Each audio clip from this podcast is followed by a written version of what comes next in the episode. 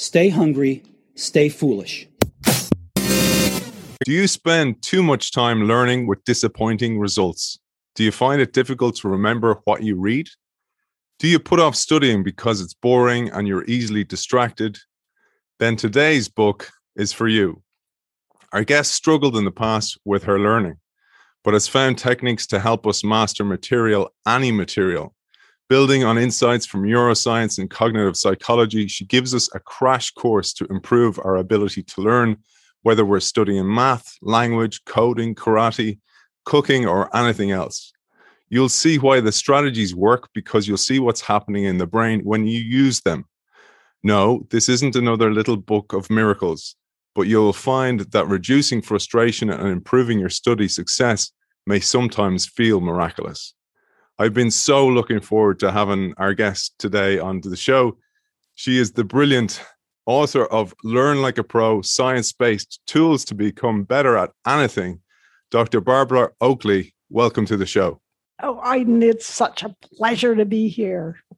I want to firstly thank you for the beautiful endorsement that you gave for my book. It's one of the few that they printed in the book. That's how well written it was. But apart from that, understanding your work over the past few years really helped me understand how people learn so I could write better for people to learn. But also in the workshops I run or when I'm lecturing in college, it really helps me work through metaphor and language that the recipient will understand. So that was uh, largely due to a lot of your work in the past. So thank you. Oh, well, it's my pleasure. And your book was fantastic.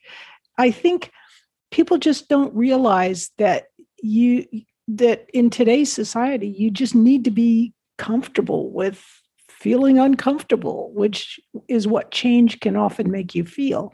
So it's uh, i think the metaphors you use there's just so much evidence from neuroscience that metaphors really help you kind of go through the portal to a future uh, and a different way of thinking about things that is invaluable well, thank you so much. And I, I really feel that myself. I feel when, with a metaphor, if you don't uh, originally have that metaphor in your head, you learn on the double because you learn the metaphor and then the metaphor becomes a vehicle through which to to sell your idea essentially so that's really dawned on me and what i wrote that way but let's start with you this show is about you and i wanted to start with your struggle because people see you now as this fait accompli you know, very successful author, writer, uh, college professor, board member of Coursera. So you're at the pinnacle of your career, but it wasn't always that way. You had a lot of struggle with your early learning, particularly with math.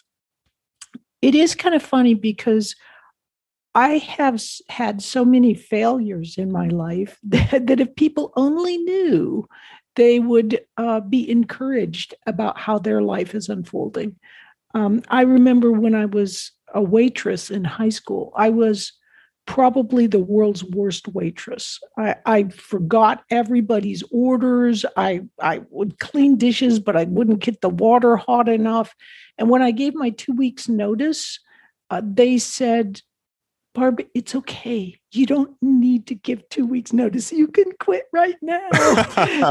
and, and um, and I I did. I I failed miserably at uh, at math and science when I was in elementary, middle, and high school. And I thought, well, the only thing maybe I can do is how about I just try and learn another language because I I really felt that learning another language could kind of give me a different perspective on reality. And like all of us, I'm trying to understand what reality is. So I I found out I could get free language uh, education if I joined the army. So I did. And I got, as my father said, Oh, you're going to get an education, all right. and I did. It wasn't exactly what I expected, but the Defense Language Institute is truly one of the greatest language learning um, places in the world. And so I learned I learned Russian. Um, I, it's rather rusty now, although I find that if I'm inebriated or irritated, I can still swear quite light nicely. uh, but the the thing is, what when I got into the military and they made me a signal officer of all things, when I knew nothing about how to lay cable or how switchboards worked or how a radio system worked. And uh, I was terrible at my job, another failure. And, but I decided to go back to school and to the university and see if I actually could learn in math and science. And so I was 26 years old. And the big uh, push for all of that? Well, I guess there were a couple because number one, it was like, what could be more alien to my personality than becoming an engineer? I mean, really, there's pretty much nothing on earth that could be more alien. So it was a challenge there. But the other thing, and this was a big motivator, is just that I um I couldn't really get a job at the kind of things I was interested in. And I I found that I, by following my passion and just studying a language, I'd put myself in this career box. But um, I think what's really of most interest is that when I went back to, to the university and I started with remedial high school algebra and slowly began climbing my way upward, the whole time I was using some of these techniques that I'd learned in the Defense Language Institute. And what I had not realized at the time was that the brain has two very different learning systems. It has a declarative system through the hippocampus, which is like I explain something to you and you learn it through the declarative system. Or the other one is the procedural system, which goes through the basal ganglia. That system is more like you practice a bunch of times, you get it, but you can't explain it. So, a lot of the learning you did in sports involved that procedural system. So, uh, I, I think throughout my whole um, learning trajectory, I have wondered why on earth would using techniques for language enhance my ability to learn in math? And now I understand it's because a big part of learning in math and in coding and in STEM and in language learning is procedural learning through that basal ganglia system. So, uh, a big um, lack in modern Western reform education, particularly in mathematics, is that procedural system is bad. They don't say it that way. They what they say is drill is kill. But actually, drill is skill. When you practice enough, I mean, any sports person knows you need to practice to kind of get some things so that you can do them instantly without even thinking about it. Really important actions it's just like that in math. It's just like that in language learning. So I think uh, my biggest contribution, if you might call it that, is simply bringing attention to the fantastic research on the habit based learning system that's the procedural system, which makes it so you don't even have to think about some stuff. You can just do it so much more easily.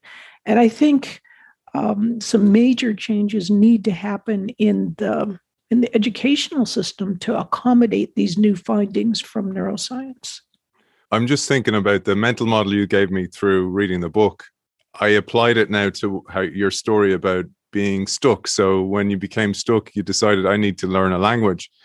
And it ties beautifully to the metaphor you use of the maze that we have we become cognitively stuck a lot of time. And even for our audience think about the time maybe you have to write a paper or you have to come up with a new article and you're stuck. And barbara gives this beautiful metaphor of two modes of thinking. We have the focused mode and diffuse mode and the concept of the maze. I'd love if you'd share this barbara. Sure. So we let's see when we are trying to learn something we can often, it, what we're doing is we're activating a little pattern uh, in our brain. And the pattern may not be very good yet, but that is known as by psychologists as the task positive network. But just think of it as a little group of neurons that's trying to figure something out. Well, it may be that to figure it out, you don't need this group of neurons. You need this group of neurons. This group is doing the wrong thing. But you can get cognitively fixated in this group. So, a good thing to do for virtually all learning is sit and study intensively with no interruptions, but then take a little break he, here and there. So, uh, the Pomodoro technique is a perfect way of doing this. And then I'll lead back to focused and diffuse. But the Pomodoro technique is you put away all distractions, set a timer for 25 minutes, focus as intently as you can for 25 minutes. Uh, you know, realizing that your mind's going to go off track, just bring it back, and then reward yourself with a little break for five minutes or so. So, what this does is that intense focus gets you kind of locked in on what you're trying to, to do. And then that five minute break allows you a little bit of time to do several things. For one thing, it allows you to get away from that. Um, if you're cognitively fixated on a wrong in a wrong way of looking at things, that little break will allow you to come back and look at it slightly differently and maybe break you out of that cognitive fixation. But the other thing it can do is as you're learning something, you're you're you're sending information to both your hippocampus and your neocortex. Your neocortex is literally scatterbrained. It's it's like putting information all over the place and it's pretty weak. The hippocampus, it's like the index that knows where everything got put. And the index can learn pretty quickly and get stuff.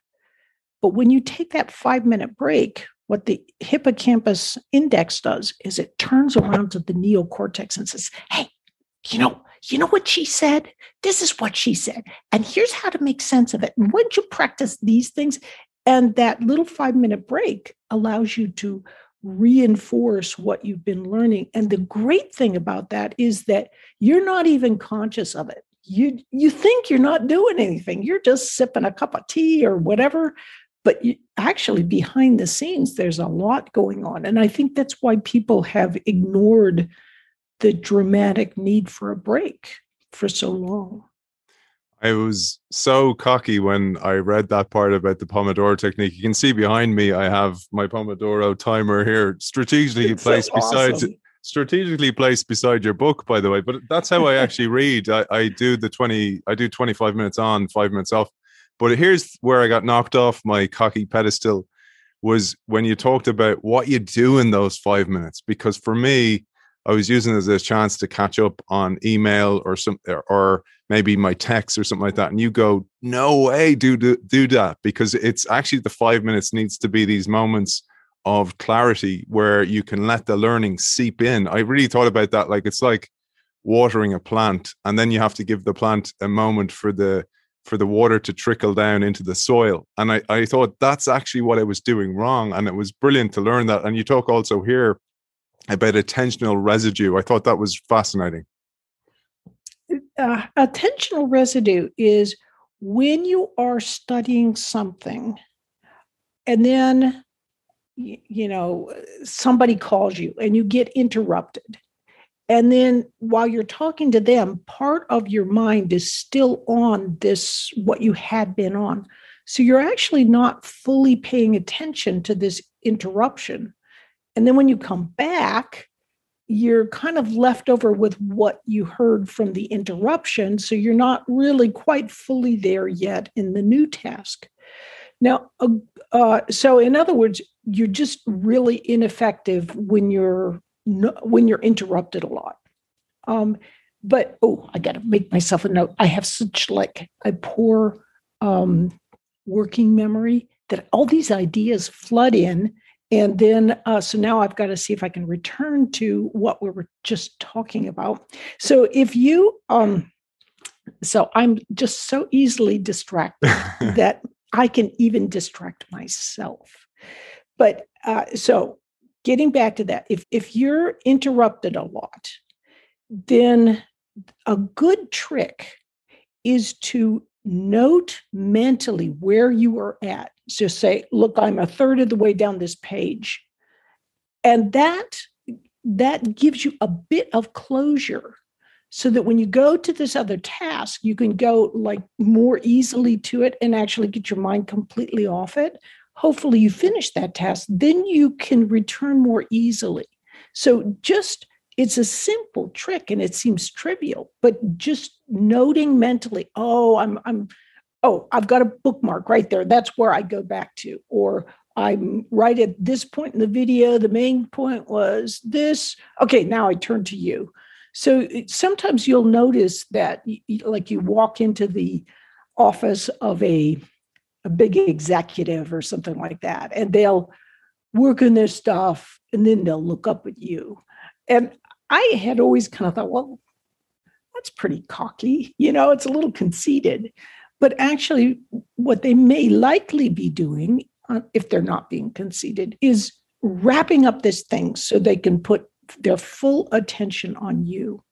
But the other idea that I had interrupted myself about related to the uh, fact that multitasking is always seen as a bad thing. In other words, the type of multitasking where you are looking at one thing, then you go to another, then you come back to the first, because that is uh, very inefficient. It pulls you out, puts you back, and so forth. But it has been found that it, it can have a flip side of more creativity. So people who do tend to multitask can can be more um, more creative. And even there's a study that shows that in a coffee shop, if you study in a coffee shop, that clank and so forth, it it actually every time a clank happens, it puts you very slightly into that more relaxed, diffuse mode of thinking. And those two modes are really the most important um, modes for us to understand how we learn.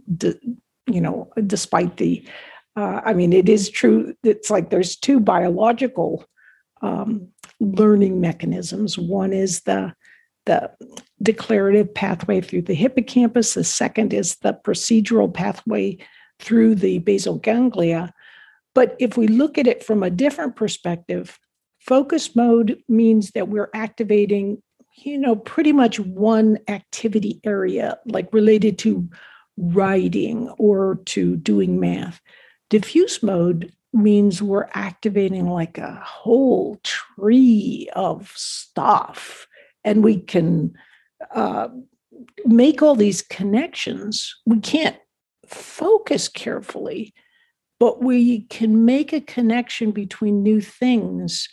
It's almost like the difference between uh, walking around in your front yard or you know right in the little part in front of your apartment versus taking a drone and flying someplace completely different that that diffuse mode allows you to make much broader connections. And sometimes that's what you need when you're trying to learn something. I, I love that metaphor. It made me think of i don't know if you've seen these new automated factories. Uh, you see them for example for amazon and it's very structured and the robots only follow a certain path to go and select something from sector 7g or whatever it might be and i thought about that where you have these very strict pathways that are well worn pathways that ai can follow. And then on top maybe you had the drone hovering from side to side and and it's then we connect dots between different things uh, between the different shelves and the different concepts on those shelves. And i thought about that because really when you think about people in their overscheduled meeting world today even even virtually people have back-to-back meetings all day. They don't allow the opportunity for the diffusion to take place for the ideas to emerge and for the creativity to come out. And i wanted to quote a key point you say here. As long as we are focusing on a particular topic we are blocking activities of our diffuse mode on that topic. It's only when we get to our, our focus completely off the topic that our diffuse mode can work on it. But we must first focus hard on learning cha- the learning challenge for the diffuse mode to then be able to work its magic. So it's this moment of intense taking the information, maybe create a pathway, but then the gap again. So this is where Pomodoro works so well with diffuse and attentional mode. That's exactly right. And I I love that metaphor of the drone being able to kind of bring things from a far distance, you know, much more quickly. I, I do have to say there's a, a interesting new area of robot uh, and drone research called it, it involves cobots instead of robots and cobots are collaborative robots so you can imagine that if if they have one drone at an amazon warehouse that's that's tricky enough to get to do what you want it to do but what if you have a team or a swarm of a hundred robots? Then you want them to collaborate together and not run into one another and so i think that's actually uh, even maybe more like what the diffuse mode does because it it has all these different things that are just running around in the background and uh, trying to put things together so it's it's learning is such a fascinating thing it's so fascinating you do such a great job of of uh, demystifying it and making it approachable but also more importantly, some of these tools. I'd love to share one now because this is one I'd wish I'd understood in my school days, particularly when I was doing exams. It's the hard start approach for tests. Let's share this one, Barbara. Okay, well, hard start, that's one of my favorites because I remember um, they always used to tell me at the university and at school, well, do the easiest problems first. And, you, you know, um, I mean, that's true. If you have not studied at all, do the easiest problems first. But I used to find that if I would start on the hard, hardest problem and then pull myself off as soon as I got stuck. So that was usually after about two or three minutes. And then come back to it later, I could make a lot more progress on it. And it's because I focus, then at, when I get stuck, I turn to a much easier problem. So I focus on it. That complete focus on this other intense problem, especially under the conditions of the test, I am really focused on that. That gets my focus off of this and sort of releases it so that the diffuse mode can go to work in the background on it. Then, when I return to this later in the test, oh yeah you know that the next step was just this. Now the rest of it's easy. So it's uh, that hard start technique sort of allows you to use your brain as a dual processor. So you're always focusing on something but part of the time your diffuse mode is also working in the background. I mean imagine if you uh, do the e- start with the easiest problems and work your way up to the hardest. What you've just done let's say you have a three hour test. So at the very end of the test, when you are completely mentally exhausted and you're stressed and there's hardly any time left, that's when you're doing the hardest problem. It like makes no sense whatsoever. Yes. So I found that this, uh, that starting with the hardest problem, and, and I think the the reason that that's counterintuitive for people is just because they have not been taught how important it is to be able to pull yourself off. So many times I'll hear from students that you know they they got they could do a lot of the problems on the test but they started with this one problem and then they got stuck on it and they spent the whole test on it.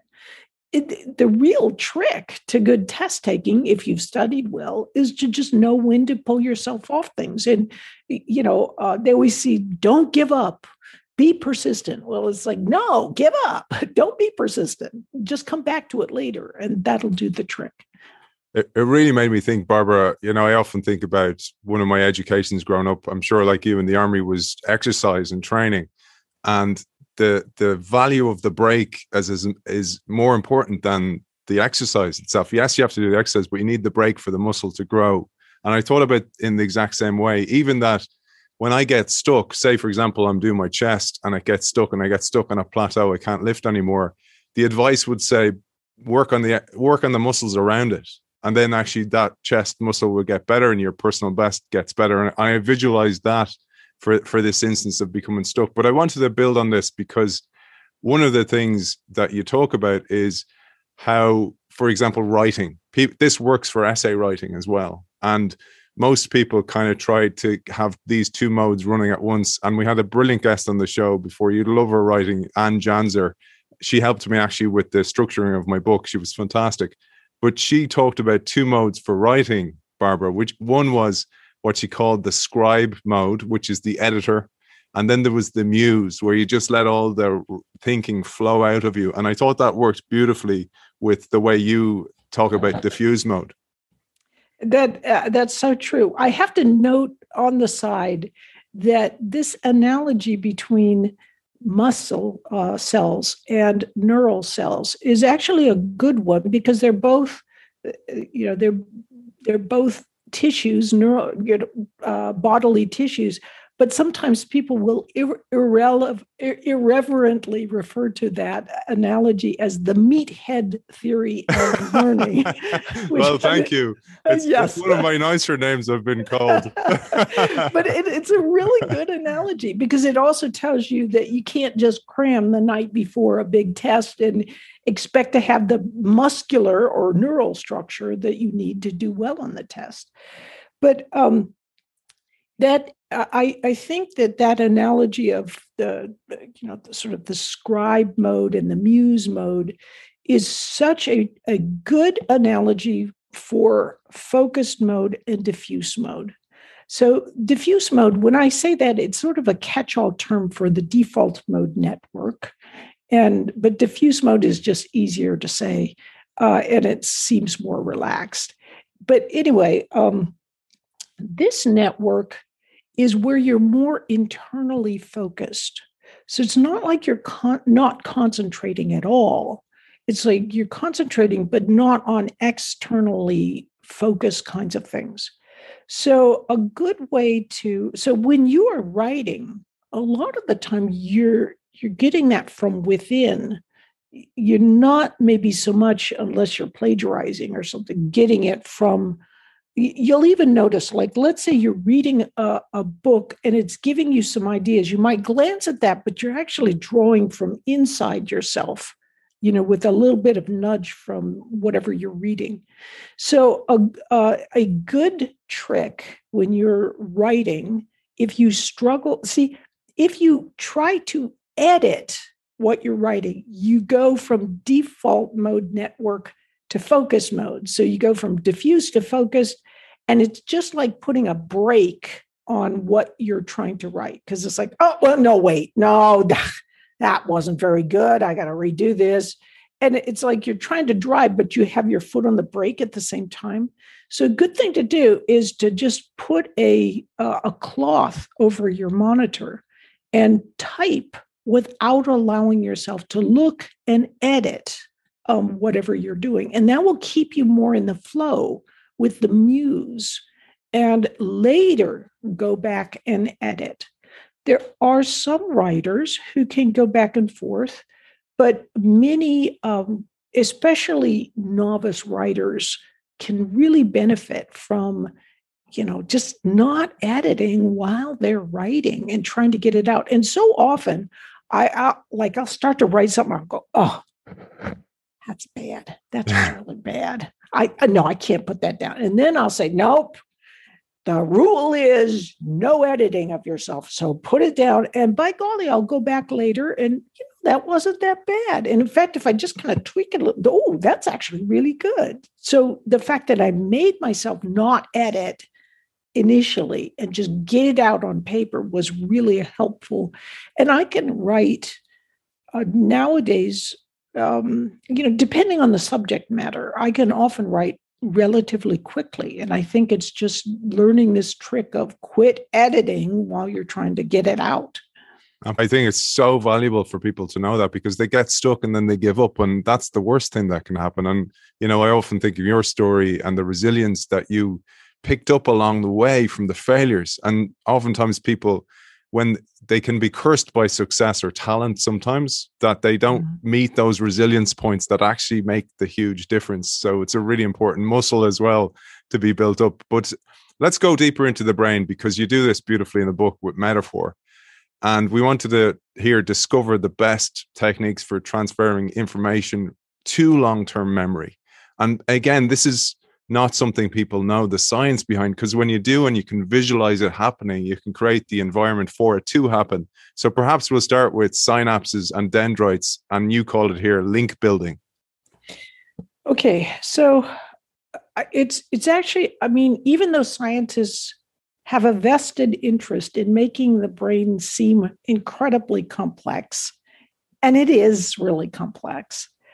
Um, the bottom line is we can understand some of the key aspects of how the brain works really easily and just by using metaphor or not even using metaphor. I mean, the, the fundamental idea is that when you learn something, you there you have a bunch of neurons running around in your brain and you just make a connection between a certain small set of neurons when you learn something in long-term memory so that's in the neocortex so uh, so basically you learn something well like your name your friend's name your address whatever it goes into a set of links in long term memory in the neocortex. So you've just connected some neurons.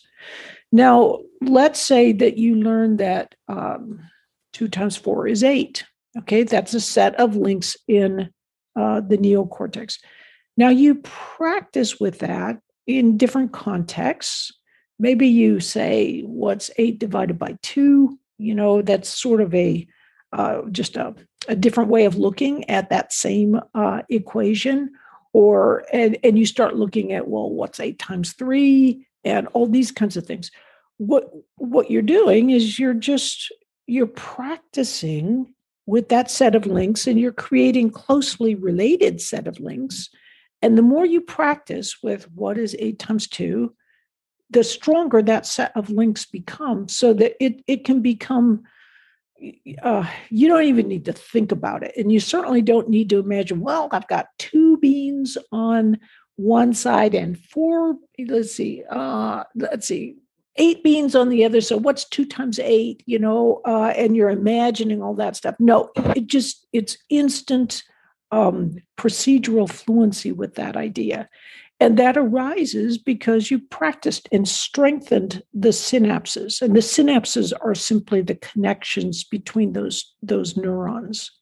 So um, you can almost imagine it, imagine it like, I mean, one way, and it's not the best way, but you can kind of think of it as they, they get closer and closer, uh, those connections, or that the, the connection gets broader and broader so as it gets stronger, this connection actually gets bigger. So it's like I have fingers with huge, uh, you know, uh, sort of um, like a coin that develops on each side and they stick together.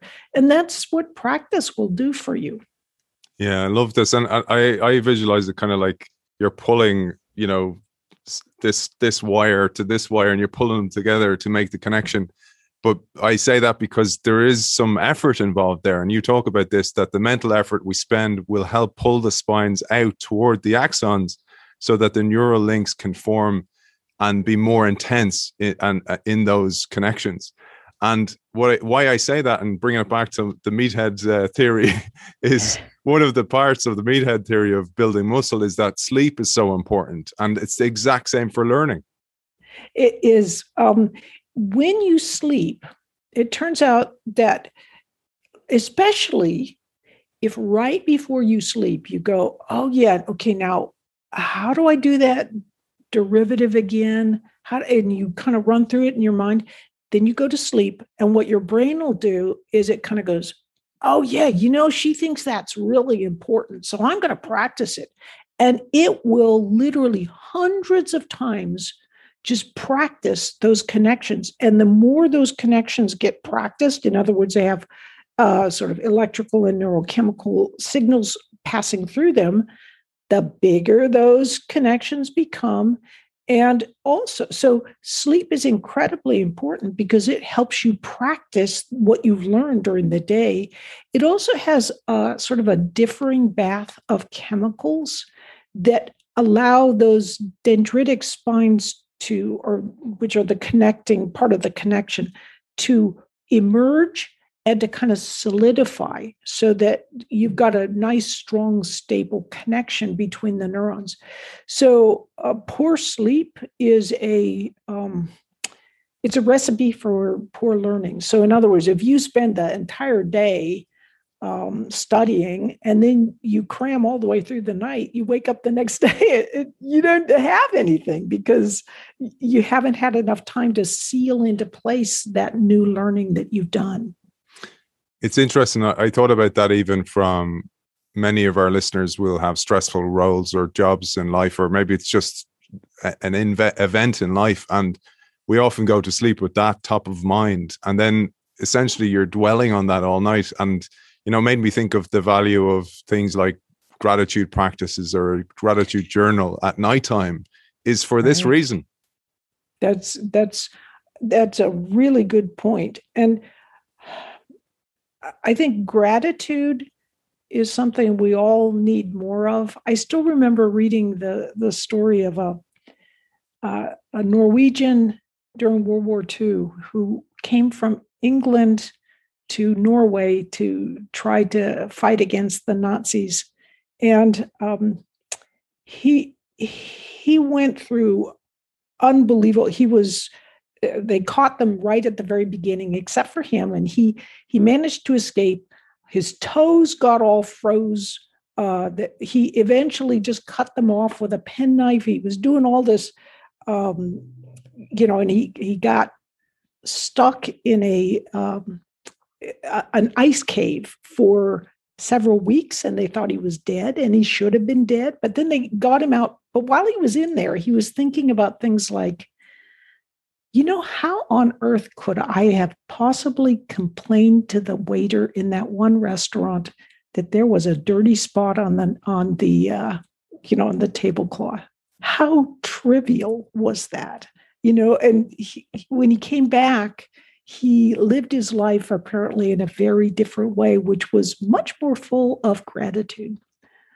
Yeah, I love that. I, I, I did this for quite a while and I I just fell out of the practice of it. But the whole concept was to try to imagine something that you take for granted, and then that you didn't have it. And I started doing it with glasses of water, and I imagined that I was stuck in a desert or something like that. And I just came through, and I this is my first glass of water in days. I was parched, and it actually your brain you trick your brain, your brain ends up experiencing it totally different as well. Oh, it, it that is a really good. Uh, so there's there's some really good research on this. Um, it, basically, reframing is the way to go. It's a, it's a a fantastic way of tricking your brain into. Um, I mean, your brain is always sort of predicting what is going to happen and what life is and what everything is right now. And with you imagining that reality is a little bit different, you're actually physically tricking the motivational systems that that output dopamine that allow you to want to do things. You're tricking him into actually dispersing those uh, that dopamine that helps with motivation. So it's um, that's a, a very good technique. I, I remember one of my students who was a um, he, used to work on a chicken farm you know one of those places that has like hundreds of thousands of chickens and these chickens were not living in the best of circumstances shall we say. In fact they wouldn't allow photographs or anything like that. But he would uh, and he worked there all through a summer and it was it stank and it did all this stuff. So when he was taking his engineering studies he would imagine himself back in that chicken farm and the, with all the smell and the dying chickens and you know and say do you want to go back there? And that was this great motivational trick for him uh, that really helped propel him through engineering school. It reminds me of the Brazilian football players. You know, when you think of some of the poverty that they've come from, the real motivator is that I want to get away from this and become one of the best football players in the world. And when you compare that motivation with somebody who has a lot of privilege in their lives, the fallback net is a lot bigger for the person who comes from a privileged background. So the motivation behind that it must be immense. But I, would love to move on because I, I, wanted to talk about this. Um, this show, as you know, for me is an amazing way to learn. Read the book, get to talk, take notes actually. And one of the things I wanted to talk about was that. But I I go talk to the author like this, which is wonderful. Discuss the concepts. Then I I have to edit it myself, and I, I do that on purpose because it's another chance to learn. But also the notes I take. And one of the reasons I sent you my notes, I don't always do that, was just I was almost kind of going, "Look, teacher, look what I did." because because actually, what I did differently this week, Barbara, was I did I don't usually have the time or give myself the diffuse mode time to take a, a, moment away from the notes and then revisit them. It's almost on the day I read the notes and then do the interview, but I revisited them every day. So I had this kind of compound building of the knowledge from your book, and it was wonderful. But also, that highlights something that's really important for us to do.